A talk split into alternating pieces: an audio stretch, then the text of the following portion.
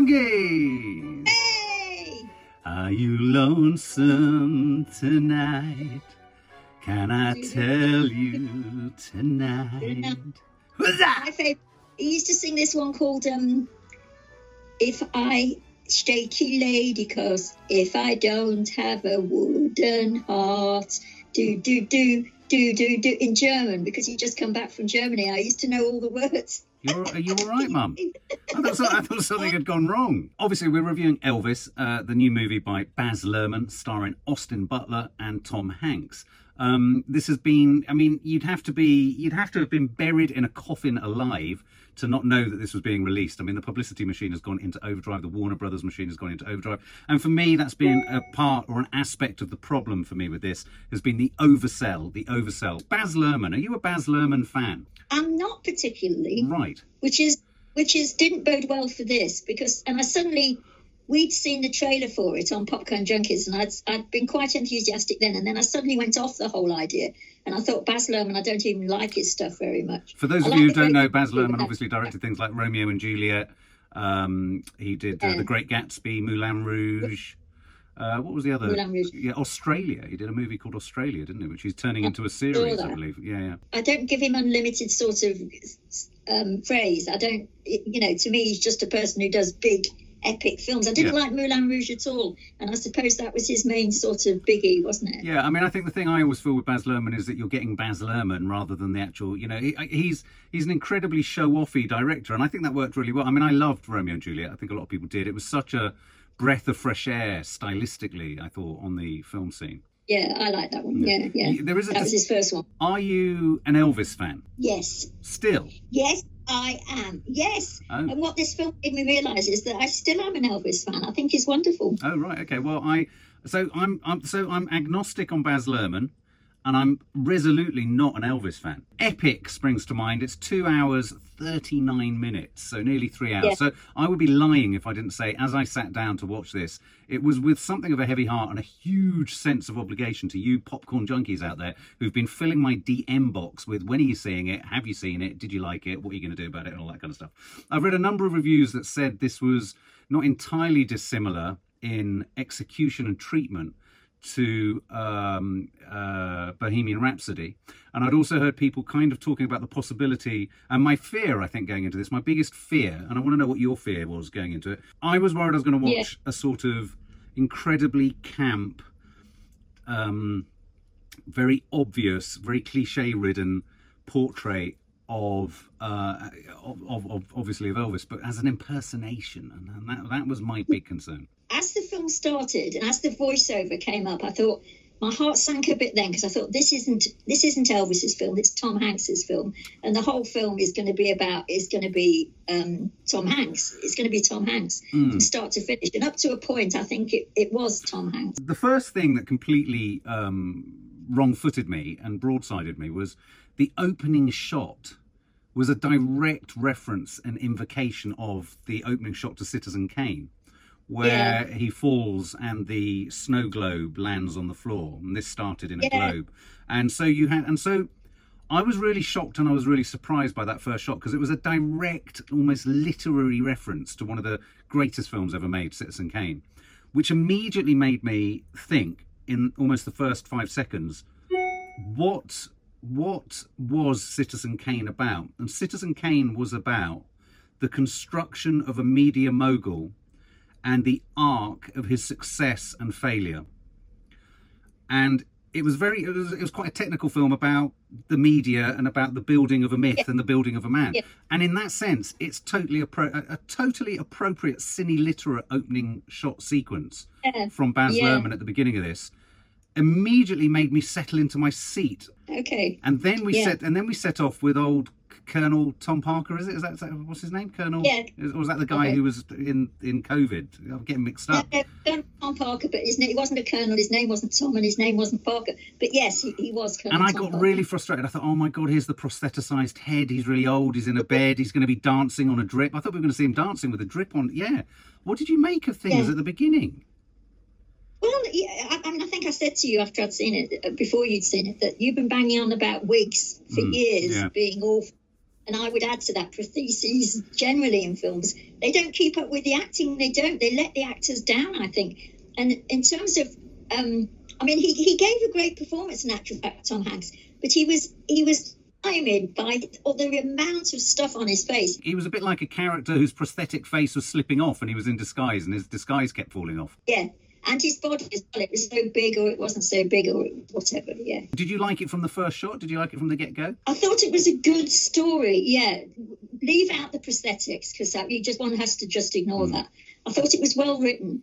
I thought the it was Elvis's story, true and as true as I remember every single detail. You know, the skinny boy from Tupelo, Mississippi, Mm. who was part of a twin. You know, his twin died, and that Mm. that's what they say was give this spirit was. He was living the life of two men. that. Yeah, exactly, and all of that. And also, what was astonishing, and this is the Baz Luhrmann trope, of course, as you would know, is that every every shot was about 15 edits. What did you think of that? I'm keeping such a poker face. Okay, so once I'd got past that that opening thing with Tom Hanks, because another thing that I was worried about from the trailer was Tom Hanks looking like this really sort of lumpy, sort of like a cartoon cartoon character in the in the in the in the wings, kind of watching on in this Svengali like fashion, you know, sort of the puppet master and all that kind of stuff. I really liked the way it started with all that sort of carnival. I liked the immediate carnival context and the idea that Tom Hanks, uh, Colonel Tom Parker, was a carny. Funny. Yeah, and and, and, and Yeah. I I thought, and right down to the fact that there was a shot later in the film where they you saw Elvis drinking, and there was a shot of the geek title at the back.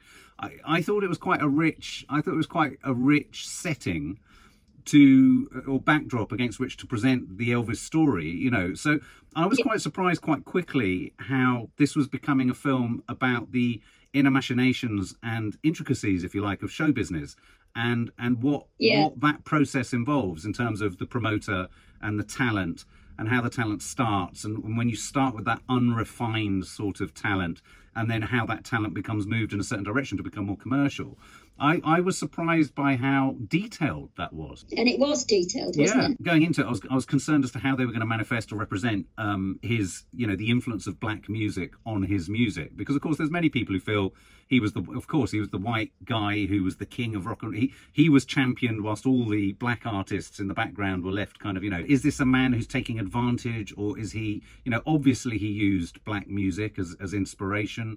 I thought, but I thought it dealt with all of that in a, in in a surprisingly uncliched fashion. I mean, yes, you had BB King on a bar stool playing his guitar. Yes, you had I don't forget the name of the character, the woman who was singing uh, "Hound Dog" from the window. I mean, she was amazing. But I, I really liked those scenes. The thing that amazed me the most about it was that, and I hadn't seen this written anywhere, was that it suddenly made me remember how sexy Elvis was. And this, what, what, what I thought was brilliant were the scenes of the girls and where the girls first start to scream, their faces. And I remember doing that. I remember Mark screaming and then thinking, what did I just do? Not at Elvis, but at the same time, and at other people. It was like suddenly we were being offered all these gyrating pelvises everywhere. And girls didn't know, especially well brought up girls, didn't know what to do with it. I found that fascinating, like you, the the scenes with the women screaming, and and I thought it was a real reminder of the fact that what now we understand to be the mainstream, i.e., Elvis. You know, we all talk about Elvis. We go, well, it's so mainstream. It's almost like it's almost a little bit uncool Yeah. to be into Elvis.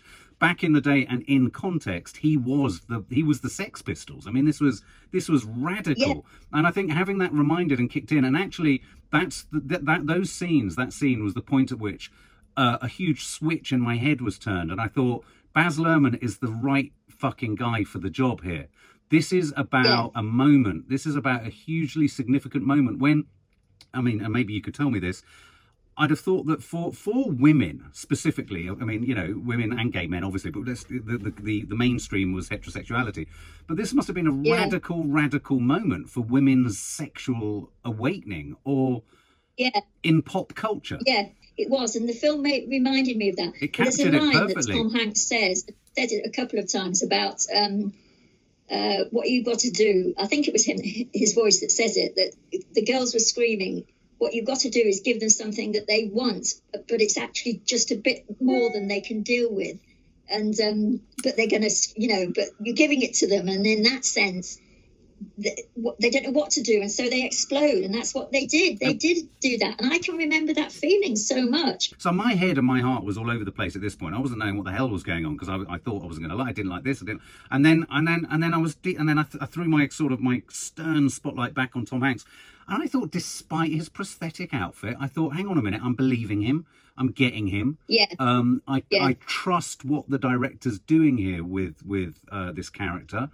I believed yeah. their relationship. And I'm going to come off the fence. I, I, thought at that point that it was almost like I think he was in a number of different locations, but that profound scene where he shakes his kind of pants and everyone goes nuts.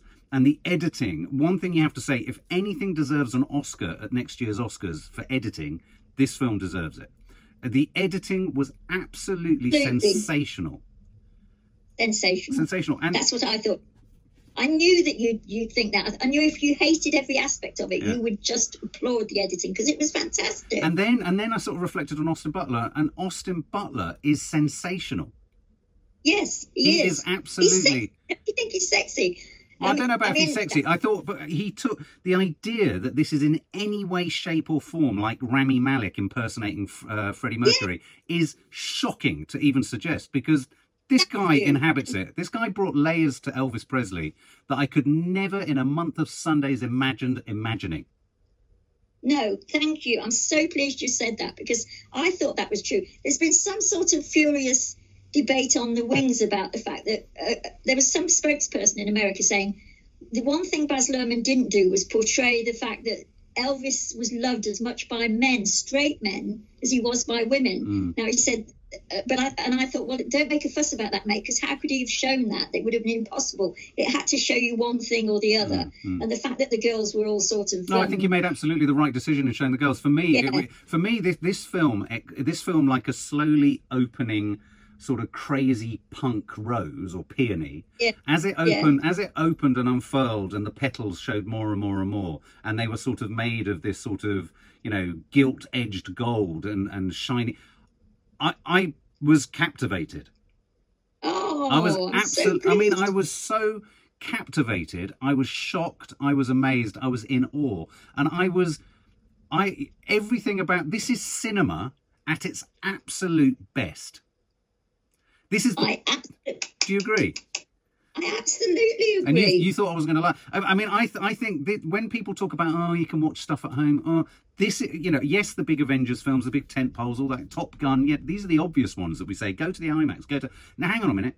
This has to be seen on a big screen.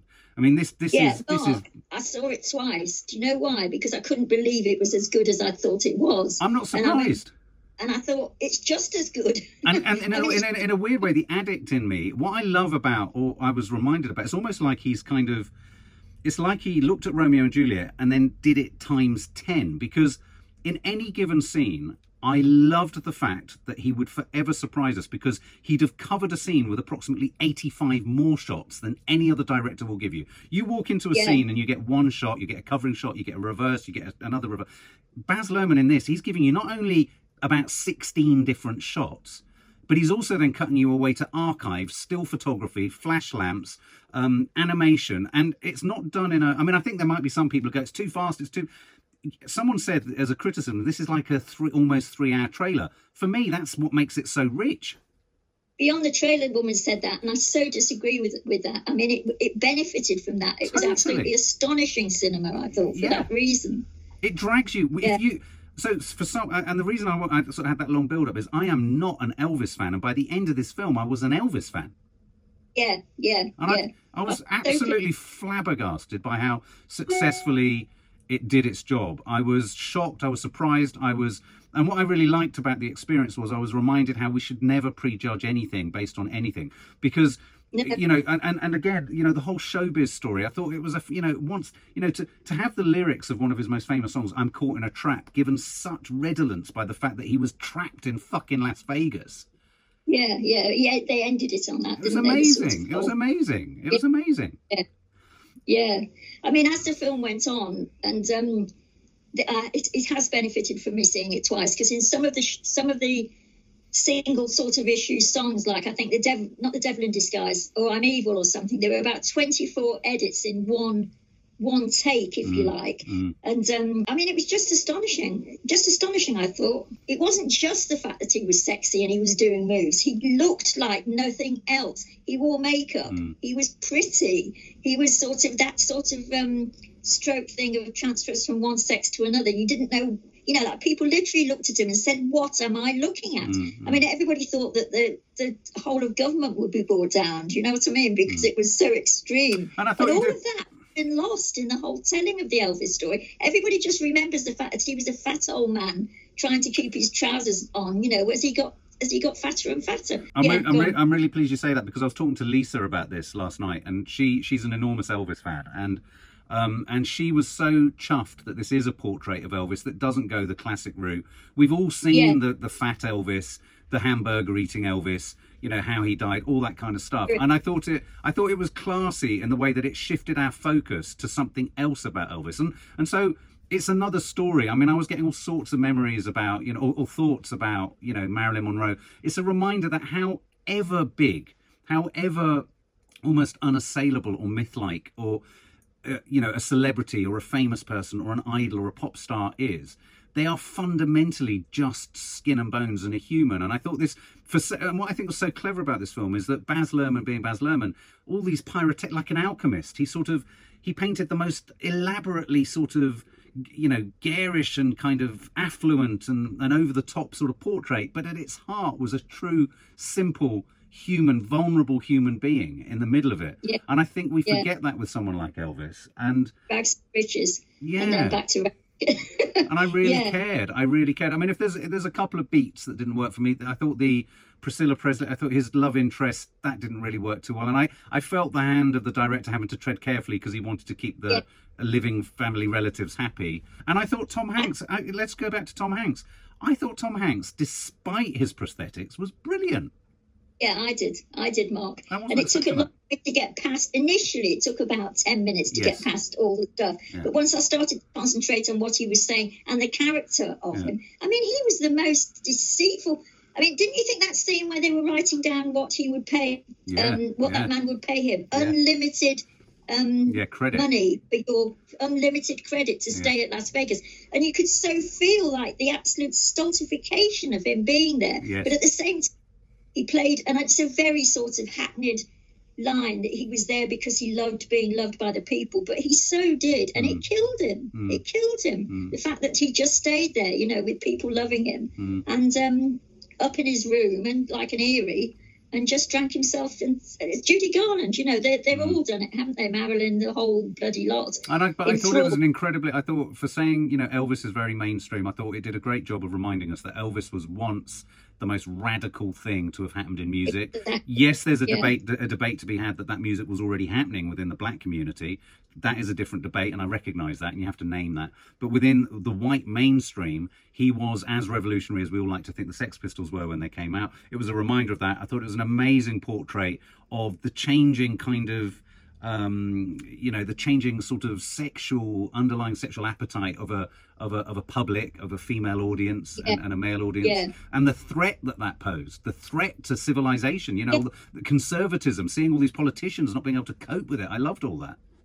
Yeah, and that was so sort of um, true. I Mm. mean, that was so true. That wasn't like, you know, it took me back to mom and dad, you know. And I think I think also the film accomplished something very very difficult in today in today's climate, which was it's an incredibly populist film, but it's he dealt with it in such a film literate fashion. I was stimulated cinematically almost every second because I just didn't know what next to see. And it wasn't Yeah. like, what next am I going to see? How's he going to trump the last thing? He was making inventive choices. He was making editorial choices. He was going to archive when something needed to be stressed. He was having a freeze frame of a woman gasping when, when, when Elvis was dragged off stage that time and he kisses that woman. It was so stylistically done. And some, some I'm sure will say it's all the MTV-ification of da da da. But, but I tell you what, this, this is, this for me is one of the best most stimulating, epic tentpole films I think I've seen in a long time. Yeah, and me, Mark. And it was on at the Cineworld, which is one of these massive, for me, it's a massive 15 screen American type. were, the first time I saw it, there was hardly anybody in there, but the sound and the picture are mm. enormous. Mm. And I wanted to go back and see it there because I thought it can't be shown better, than, except yeah. in maybe IMAX or somewhere. Some of those shots, you know, that he intercuts towards the middle and end of the film were real, were real Elvis shots. He cut them in. Well, I, you know, I, I so- thought that was an incredibly powerful final trick, and I thought he did it. I thought he dealt with. I thought he did it so subtly and so Yeah, powerfully that when we were on that close up of the old Elvis at the piano, in such close up, I was struggling to work out for a long time: is that Austin or is that Elvis? And the fact, Yeah. the fact that he'd succeeded in meshing and creating that ambiguity was quite phenomenal. I mean, I've often seen Baz Luhrmann interviewed, and he sort of irritates me. Sort of flippity gibbet, all sort of campus Christmas. He can irritate me until he starts talking about this film, and then I think he's a magician. He's absolutely Mm. You, you hit the nail on to the head. it. He's a magician. okay, my final thoughts are everything about it is brilliant. It's spectacle, pure spectacle. The songs, it's brilliantly presented. Both central performances, if you can wipe out the prosthetics on Tom Hanks. Uh, it's it's so well written. It's brilliantly shown to us. You know, we believe that that was happening. That he was taking advantage of Elvis, and Elvis didn't. When he did know it was too late, he was practically it was too late basically. But um, and the si- singing, the absolute sort of the thing of the women and the screaming and him being so sex, just plain sexy, took me back to being 18. It really took me back to being 18 in a way that nothing I've seen has done before, which I Wow. thought was quite extraordinary. That because clearly amazing. those girls that were screaming were actresses or or from the real thing. But I thought, Mm, my God, that's what I did. I'd scream and think, why have I, why have I done that? Yeah, yeah. You know, it's so altogether, it was an absolute surprise. It was, it's brilliant. I think it's really, really good film, and I would give it 97. Wow, 97. Okay, um, Yeah. I thought it was a brilliant, brilliant film. I think it's an incredibly meticulously detailed, brilliantly observed portrait about the perils of fame, uh, the ways in which fame had to be could be achieved in the past. It's a portrait of a young man who gets lost in show business. It's incredibly fascinating, the inner workings of the of the, the show business machine. I thought there was all sorts of insight in there, which were really which, which- was really revealing. Austin Butler is phenomenal. I think he has to. Surely, if fucking Rami Malek can win for Freddie Mercury, he's got to either win or be nominated for this. Austin Butler. Camera work, sensational. Editing, absolutely sensational. Full credit. This is one of those few films where I would say, really, the editor is quite upfront and sort of in your face. Their job is, you know, often one about invisibility and not being seen. And in this, there's a lot of that, but there's also a lot of, whoa, that, that's some pretty damn fucking nifty editing. So it's beautiful. And Yeah. I would also say that I really liked the mirror image of each other. I, I- I really liked the conundrum of how much would Elvis have been Elvis without Colonel, and how much of Colonel was in Elvis, and how much of Elvis. Was, you know, it was a Faustian pact, and I think the film was presented as such a Faustian pact in terms of the success of Elvis. Obviously, he had the voice, he had the the the, the, mus- the musicality, and all of that. But we are just two motherless children in the wilderness. Exactly. I, th- th- this this this promoted Elvis's story to the level of Shakespeare. Yeah, didn't it? Didn't it? Yeah, it Very really did. good point. So Very I would point. give it. I would give it. Given that uh, I would give this. I would give this. I came out and said to Nadia, she has to take the kids, and they have to see it as a matter of urgency. It's, it's Yeah, an yeah. obligation. You have Oh, to see this film. It's brilliant. It's absolutely brilliant. You've said 97. I'm probably going to give it 98. I really, I, I thought it was absolutely sensational. It was, it was a multi-sensory experience. Yeah, and you can almost see why I saw it again. I Yeah, bet. totally, hundred percent, hundred percent. Uh, A sensational film, sensational. Yeah, yeah, sensational. Yes. For more film and family fun, don't forget to click the subscribe button and make sure to click the bell to never miss an update.